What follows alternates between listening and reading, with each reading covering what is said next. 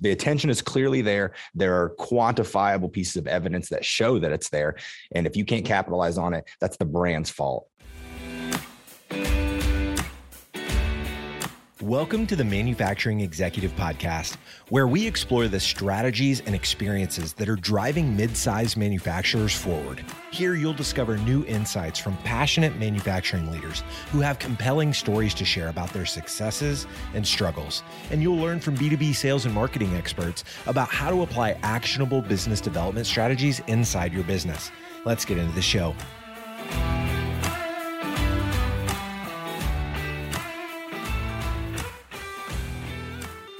Welcome to another episode of the Manufacturing Executive Podcast. I'm Joe Sullivan, your host and a co-founder of the industrial marketing agency Gorilla76.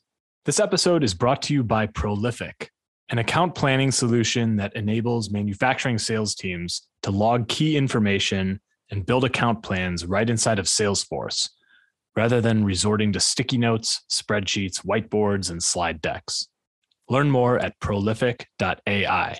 That's prolifiq.ai. Cristiano Ronaldo, Justin Bieber, Ariana Grande, Selena Gomez, Taylor Swift. According to Social Media Today, these are the world's 5 biggest social media influencers. Now you might be thinking, Joe, isn't this a manufacturing podcast? Right. But there happens to be something the manufacturing sector can learn from these people that all the cool kids are following. It's about leveraging access to your audience through individuals who already have their attention.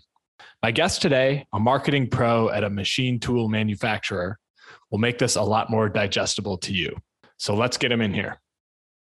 Eddie Saunders is a father, husband, Muay Thai and kickboxing coach, former top-ranked MMA fighter, sports announcer, singer-songwriter, videocast host, public speaker, marketer, mascot of marketing, and lover of all things adventurous. Passionate about his family, his faith, and his work, Eddie strives to establish and deepen connections with others while always seeking to better understand the human experience.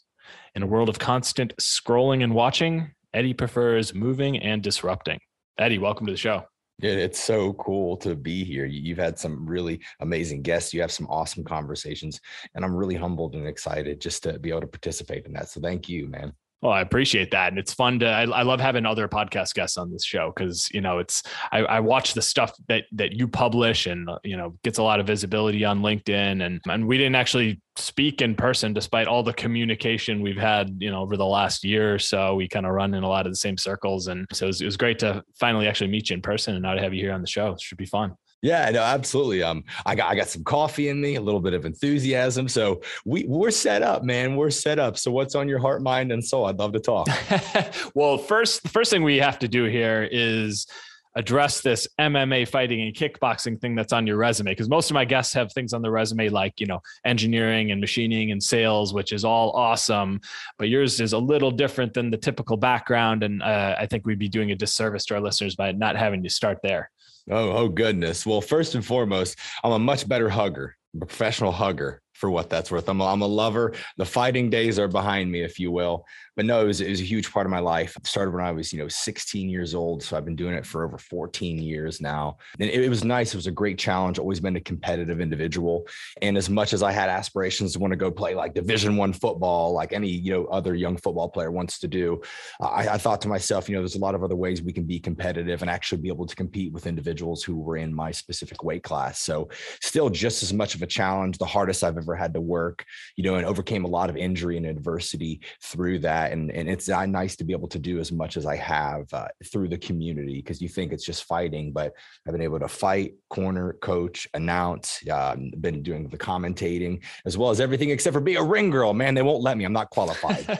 Dang it. But it's okay. And I've been able to stem a lot of that love and a lot of that, just competitive spirit to now running my own MMA gym, which is just really cool. It's really fulfilling to give back to a lot of individuals, as well as having youth programs to help create type of that youth self-awareness and bully prevention, because it's a big unaddressed problem. And it's just brought me a lot of amazing things, AKA my wife, my sons, and some of the greatest friends that I've ever met just in my entire life. So I'm really thankful. It's really weird because you think, how can you be friends with people that you just punch and kick and choke and beat each other up? But there's this weird thing that happens that brings humans closer together. Wow, that's pretty cool. And then very unique for sure. So that's awesome.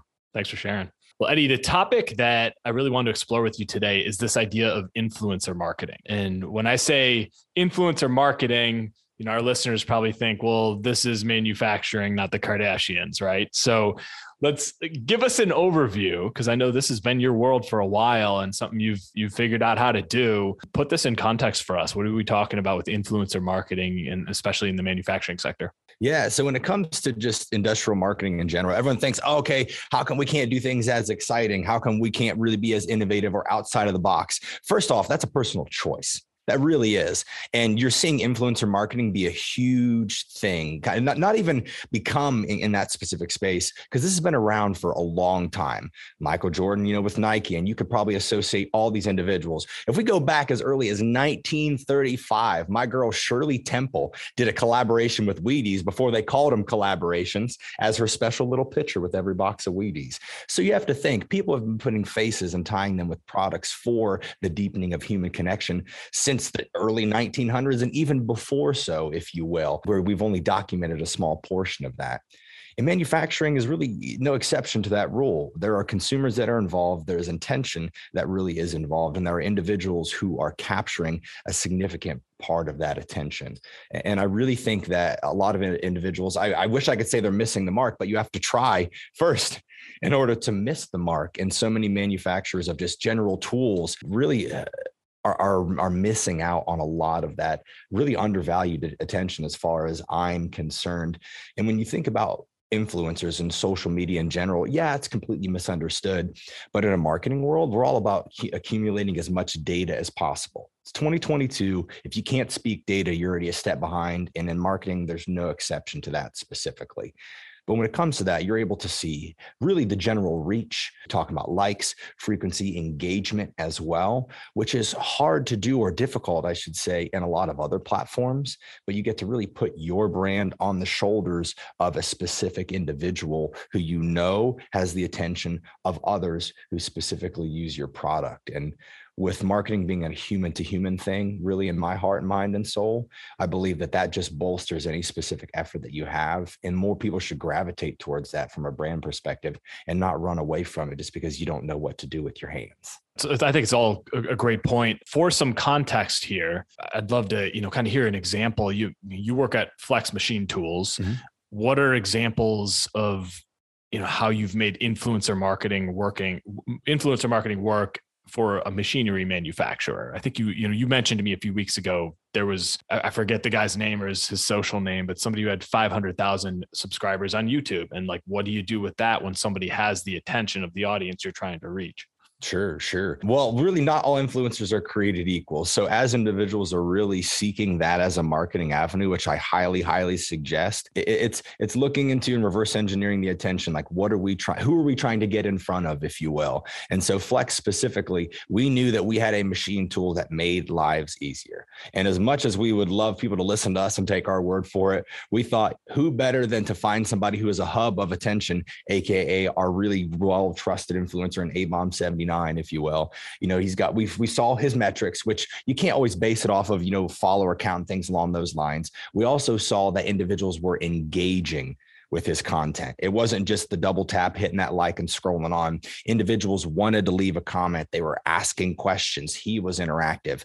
And through that, even within a 2-year span, just providing him the opportunity to feature our specific products, knowing he was talking to the people that we were really trying really hard to talk to in a million different ways. And we're able to really get over 1.554 million video content views in under a 2-year period. period. And then additionally, to take it a completely different perspective so we can prove, okay, you didn't have a one and done. We also, we have ergonomic products, if you will. And we understood that welders are holding these grinders and they're busting out their shoulders, arms, hands. And so he said, hey, we have a problem to solve here. And so we did a collaboration specifically with a well-known welder and Petty's Welding out of Knoxville, Tennessee.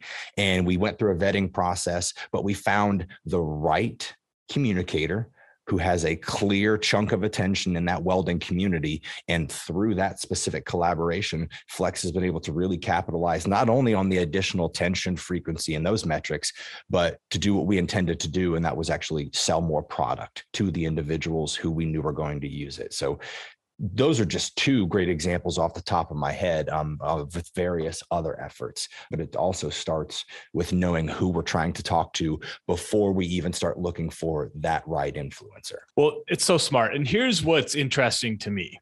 And this is why it's so important that you have a pulse on where your audience gathers information, how they communicate, where they go online, because you know, I could talk to any number of manufacturers that I've worked with throughout my career, consulted, and none of them ever hesitate to run a $5,000 print ad in the industry journal that is most relevant to them.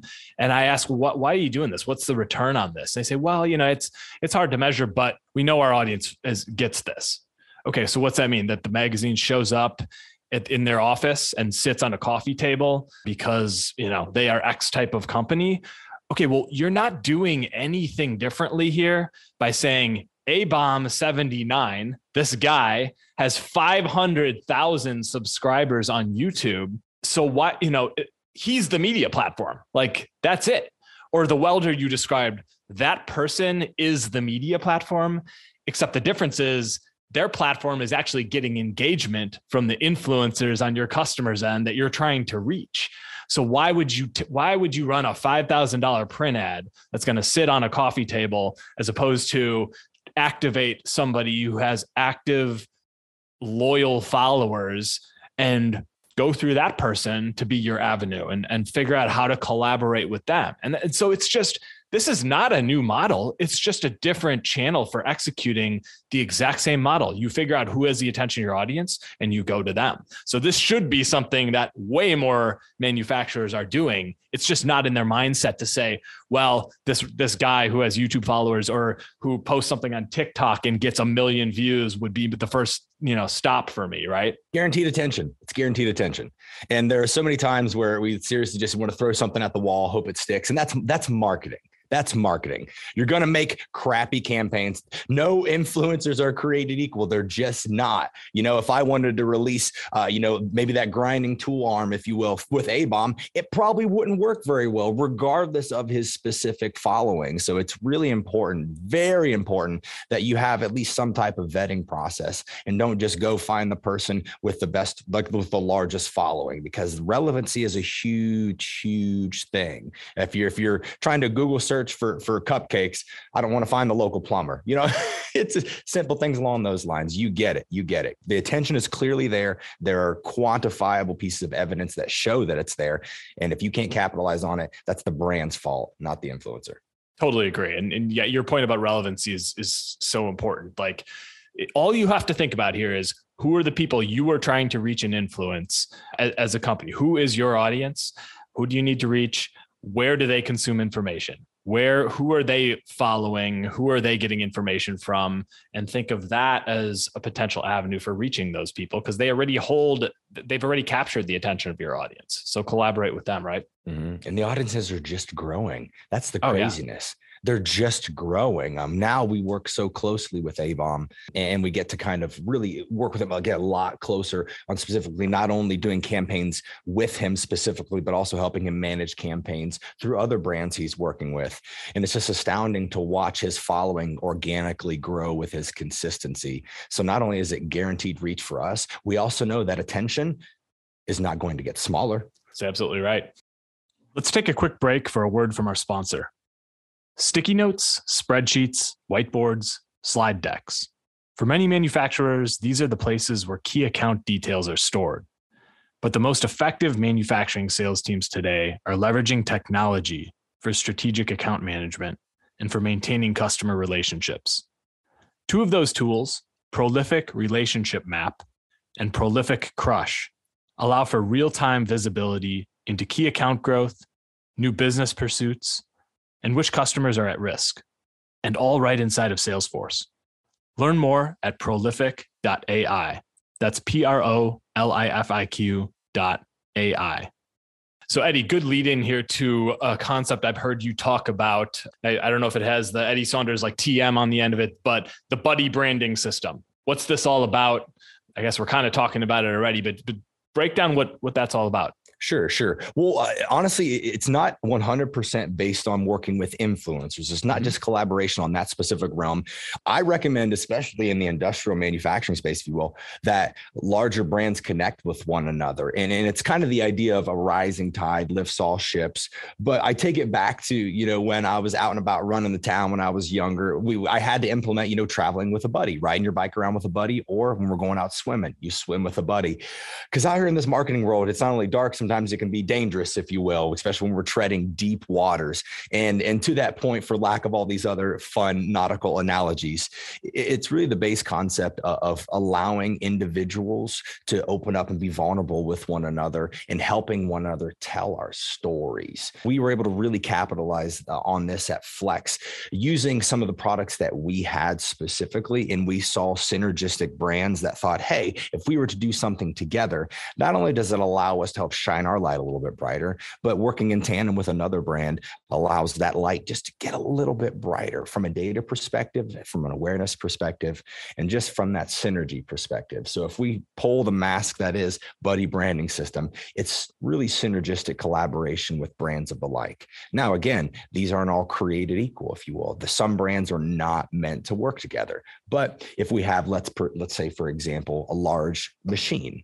large machines can be kitted up with cutting tools, for example. Flex has done various collaborations, video demos, things along those lines with some of the world's largest cutting tool brands and individuals who we probably couldn't get the time of day if it was just something that we were trying to ask something of them. So it's a real empathetic, synergistic effort towards really helping one another tell your stories. And the opportunities are essentially endless. Just requires an open mind, a little bit of creativity, and very low amount of effort while also doubling the amount of output. I think it's a great concept. I've seen other companies bring this to life, like giving another example. One of our clients is a robotic systems integrator, Mission Design and Automation. And these guys, they're FANUC certified. They've done collaborative webinars and digital events with FANUC, right? And so they have complementary skills. One manufactures robots and the other one is an integrator. And you have an overlapping audience, but you bring different areas of expertise together, and it benefits each other. Like that when you can sort of, one person brings this and the other person brings this. Well, together, you're creating more value for your audience, and you're also cross-pollinating audiences and email lists. And, there's just so many benefits that can come with that. Of course. So that's really the point of it. If you think about yourself and myself, for example, from an entity standpoint, you have your community. That's really what you can call it, whatever you want. You have your community of attention. I have my community of attention. And if we combine our efforts, it's really simplistic. I'd literally just put a name on it. That sounded fun. And I'm a sucker for alliteration and assonance. But so the whole buddy branding is great, but it's really, it's not a difficult concept, but everybody just wants to kind of keep their secret sauce. And they want to, I can market myself and want to keep their cards close to their chest. That's cool, but there's power and empathy and vulnerability in 2022 and beyond. I promise you, if you heard it here first, I guarantee you're going to hear it somewhere else again soon. And even if you think dating back to like when COVID happened and everybody just sat on their hands and they waited, we seriously put our foot on the gas and we said, hey, I want to do a collaboration with you. And then from that has stemmed, tens of videos, if you will, plenty of content that's come from that, the attention that's been taken. And instead of sitting back and waiting for something to happen, we gathered our troops and our tribe and we started really shining our light, turned it up to 11. And we're carrying that momentum even now to this point, starting it back from early 2019. And we got so much momentum, it's unreal because we've rallied with others. I love it. I think it's really smart. What are some ways that a manufacturer could go about doing a collaboration? You know, like I talked about doing a live digital event or a webinar or something like that. You've talked about video content. Like, what are some tactical ways you could do something in tandem with another organization? Sure. I mean, in the manufacturing and the industrial world, one thing that we could really do is it's easy figuring out what tools, and we'll go kind of to a tool manufacturer or any type of machine, what type of equipment works with yours. And a lot of it's, again, going back to your audience and recognizing what type of content they're trying to see. Like for us, for example, we know that people love, especially in the machinist world, the individuals who are utilizing our products love watching chips being made. Straight up. That's a big thing. And so us knowing that and realizing what our audience wants, which really is the core of everything. You could have the greatest idea in the world, but if you haven't recognized your audience, it doesn't matter if the two biggest brands that ever did it go together, you're going to miss the mark significantly. And so really starting at that point is going to be super, super helpful so that you can at least align correctly. But some of these individuals, whether it's your best customers, people are afraid to do collaborations with their customers and doing some type of video testimony. It doesn't matter if it's a brand or it's a general consumer. These are all things that we can do. Anyone who you work with on a daily basis, whether it's from a transactional standpoint or whatever it may be, being able to find those people. And I will say the biggest challenge is people who are open-minded, because you still have plenty of, I'm going to hold my cards close to my chest. I can tell my own story. I don't need your help. And as shallow-minded as that may be, to an extent, you're going to reach that. But those who genuinely want that, I would argue that it helps even deepen that relationship because you're putting effort towards that. So whether you have strategic partners, great customers, there are so many ways that you can really help shine your light, tell their story, tell your story, and create some good synergy together. It's just all about identifying your audience and then the individuals who are open-minded to doing that with you. Eddie, you've told me that a lot of handshake agreements go on in influencer marketing, coming back around to that topic for a minute here.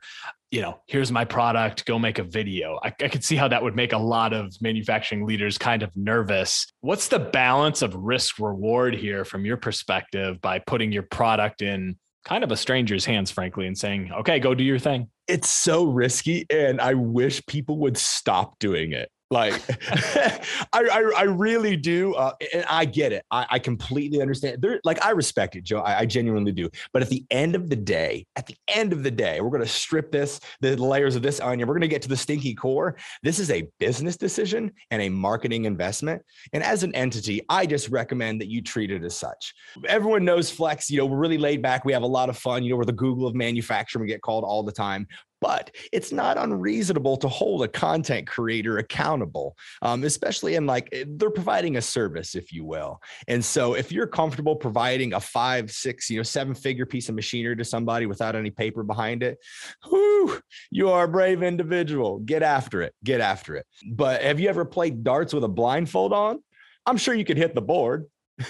But with that being said, there's nothing wrong with really creating some type of deliverables as well as that accountability, because you're being held accountable as the entity to provide the product or the service, whatever it may be. And so their service in return definitely needs to be laid out, because there are very generous influencers, and Flex we've been so blessed to really find the right people, because I believe we have a good vetting process. But those who don't and who are new to it, there are individuals that will take advantage of. I don't want that to be the fear, but don't allow yourself to be taken advantage of, and that'll never happen.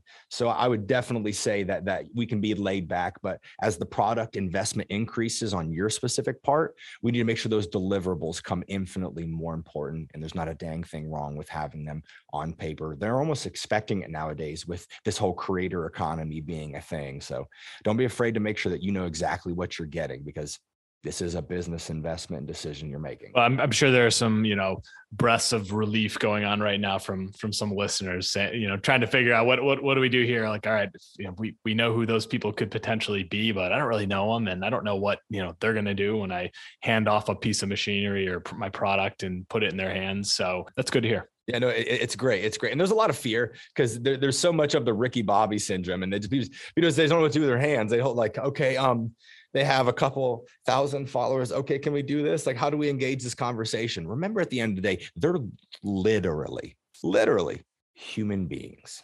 Mm-hmm. And they're using their content, their passion, their voice to just communicate with others. And if your tool gains some attention, your product, whatever it may be, that's going to happen.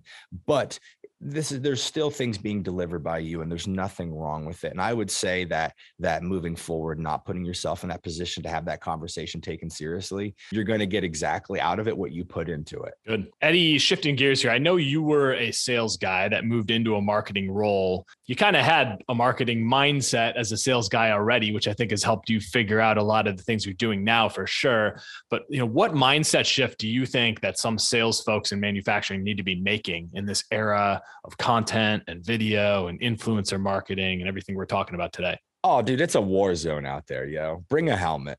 No, in all reality, like me and myself, because I was in sales for 12 years, read all kinds of books. Like I was in it. I was like, I am a sales lifer, because that's just, I always had like this deep little guy. I mean, it's, I just want to be a marketer. Can I please be in marketing? Always wanted that. My degree is in marketing, and a lot of my sales experience is has been through consulting at marketing and advertising vehicles. But what I will say is with that relevant experience, if you will, that sales reps and really the people in that world are only as good as the tools you have and the abilities to utilize those tools. And over the last 12 years, 12 years ago, there were still great tools, but now, oh man, the sales professional has so much content, data, and just so many amazing tools nowadays. And creating a personal brand is one of the greatest things that you can bring to the table. My success specifically in my previous roles has come almost exclusively from my personal branding efforts, because I recognize that I am not the only individual trying to have this conversation with the individuals who I'm trying to have this conversation with. Recognizing that was my first step, is I'm not the only one. Then two is my success is greatly determined on my ability to separate myself from those individuals. And I tried all the stupid things, all the above you can imagine. But when I started developing my personal brand, I was able to really steal some of that mind share, because I knew when it was between myself and another individual, and we were even somewhat close, I was going to make dang sure that I won that, because of all the things that I had done prior to planting all of these seeds, if you will, of attention. So then when that did grow and it cultivated and I was able to see that, the crop was a wonderful, wonderful result. So really leveraging personal brands is going to be huge. I think it's almost going to be necessary for success, to position yourself as almost a relevant thought leader, because obviously that's important, but mainly positioning yourself against your competition, because they do exist. They will always exist. And any point that you're not sharpening your axe, I guarantee they are sharpening theirs. Good advice. Eddie, is there anything that I did not ask you about that you'd like to touch on? Man, no, above all things, just don't be afraid. Don't be afraid to really shine your light and turn it up to 11, especially in the industrial manufacturing space. There's a lot of individuals doing really, really cool things, but moving forward, if you ignore those efforts and you just do it the way that you've always done, you're going to receive the results and get that which you've always received. So be a good human, shine your light, turn it up to 11, and hang out with your friends. Awesome, Eddie. Good way to wrap it up. I appreciate you doing this today. And I'd love for you to tell our audience how they can get in touch with you. Absolutely. Love being on LinkedIn. You can find me at Eddie Saunders Jr. On LinkedIn. Also, on the Facebook, on the Instagram as The Flexing Father. And if you want to, you can check out Flex Machine Tools. Lots of amazing and occasionally really, really funny content, but plenty of places to look and find. Awesome. And how about your podcast? Flex and Friends. We go live on LinkedIn, Facebook, and YouTube every Thursday at 4 p.m. where I'm sitting down, chatting, hanging out with, and picking the brain of the industry's loudest, proudest, best, brightest, most passionate, and profound thought leaders. Sounds like you've said that before. A couple times. Yeah, go check out Eddie's show. Really great podcast. He's a great interviewer, and it's fun to get you on the other side of the table here and share your insights with our audience. So thanks for doing this. Hey, it's a pleasure, my friend. Thank you so much. Awesome. As for the rest of you, I hope to catch you on the next episode of The Manufacturing Executive. Before we go, I want to say a quick thank you to our sponsor, Prolific. Prolific is an account planning solution that enables manufacturing sales teams to log key information and build account plans right inside of Salesforce, rather than resorting to sticky notes, spreadsheets, whiteboards, and slide decks. Learn more at prolific.ai. That's prolifiq.ai.